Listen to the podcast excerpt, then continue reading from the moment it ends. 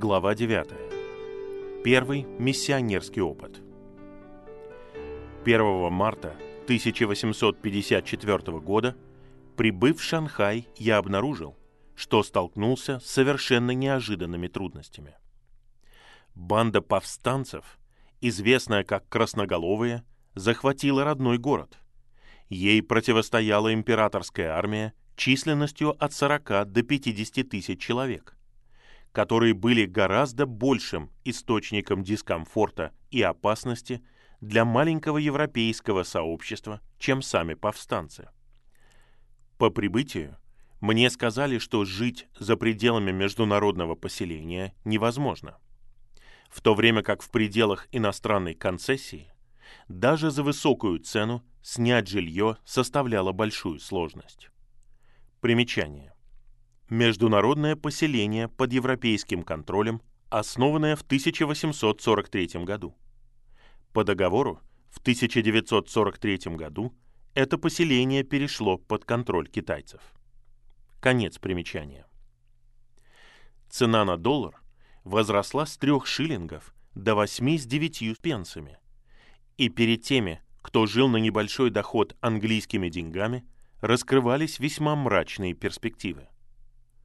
Однако у меня было 3 рекомендательных письма, и я рассчитывал на совет и помощь одного из тех людей, кому меня рекомендовали, и чьих друзей я хорошо знал и высоко ценил.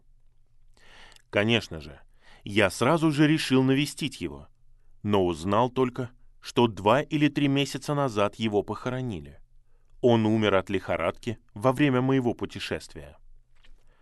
Опечаленный этими известиями, я начал искать миссионера, которому было адресовано еще одно из моих рекомендательных писем. Но меня ждало очередное разочарование. Он уехал в Америку. Осталось 3 письмо. Поскольку мне дал его практически незнакомый человек, я рассчитывал на него меньше, чем на 2 других. Однако это письмо оказалось Божьим каналом помощи. Преподобный доктор Медхёрст из Лондонского миссионерского общества, которому оно было адресовано, представил меня доктору Локхарту, и тот любезно позволил мне прожить с ним 6 месяцев.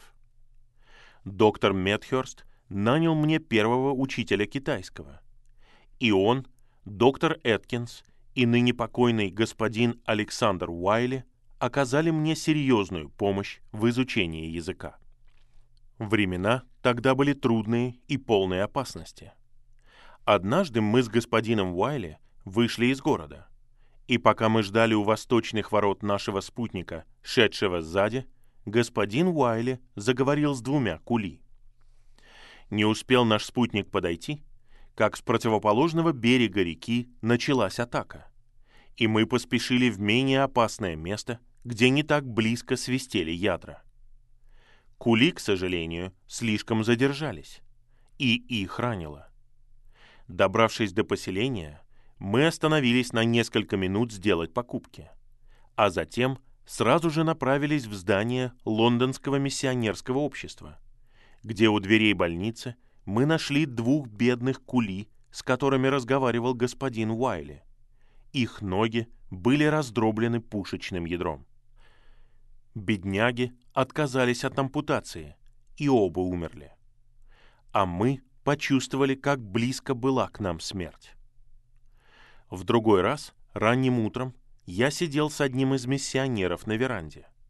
Мы наблюдали за ходом битвы на расстоянии, возможно, в 3/4 мили от нас, как вдруг между нами пролетела пуля и застряла в стене веранды.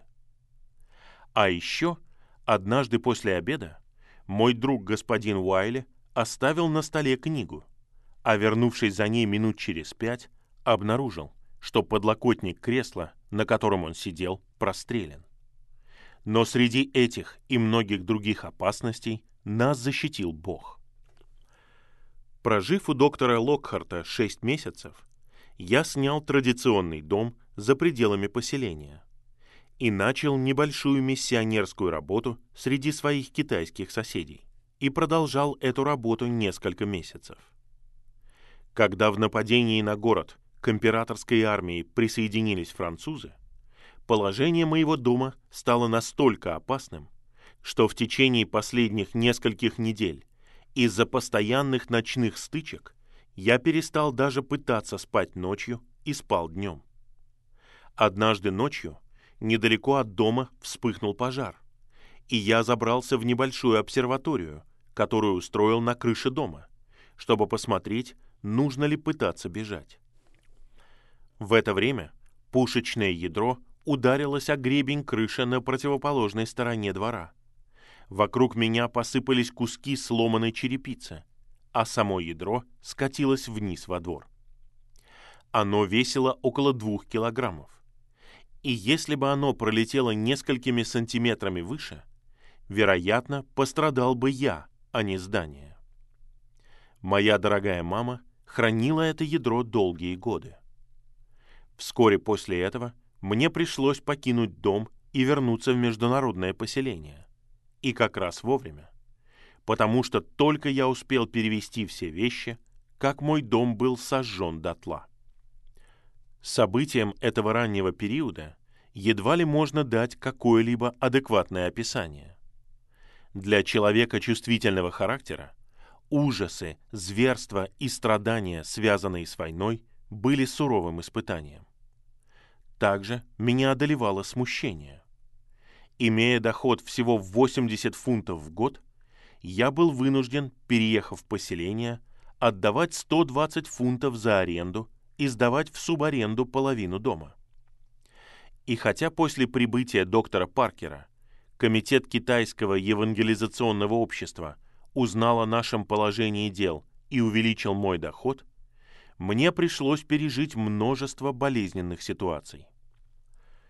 Мало кто может понять, какими огорчительными казались эти трудности для столь молодого и неопытного работника, или как одиноко первопроходцу, который не может даже намекнуть об окружающих обстоятельствах, потому что считает такой намек призывом о помощи.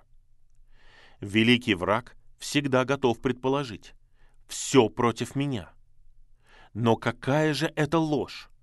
Холод и даже голод, бодрствование и бессонница во время ночных опасностей, чувство полной изоляции и беспомощности были хорошо и мудро выбраны и нежно и любовно отмерены. Какие еще обстоятельства могли сделать Божье Слово слаще, присутствие Бога реальней и Божью помощь более драгоценной? В самом деле, были моменты опустошения и унижения, но эти переживания не вызывали стыд, а укрепляли намерение идти вперед, как укажет Бог, потому что Он обещал: «Я тебя не оставлю и тебя не покину». Послание к Евреям 13:5. Даже сейчас мы знаем слова «Бог, непорочен путь Его». И все же можно только радоваться тому, что сейчас путь миссионера намного более гладкий и легкий. Путешествие по внутреннему Китаю противоречило многим договорам и было трудно реализуемо, особенно после боя на грязевой равнине, в котором около 300 англоамериканских морских пехотинцев и моряков и около 100 солдат волонтерского корпуса напали на императорский лагерь и обратили в бегство от 30 до 50 тысяч китайских солдат. А на фоне наших орудий китайская артиллерия выглядела бесполезной.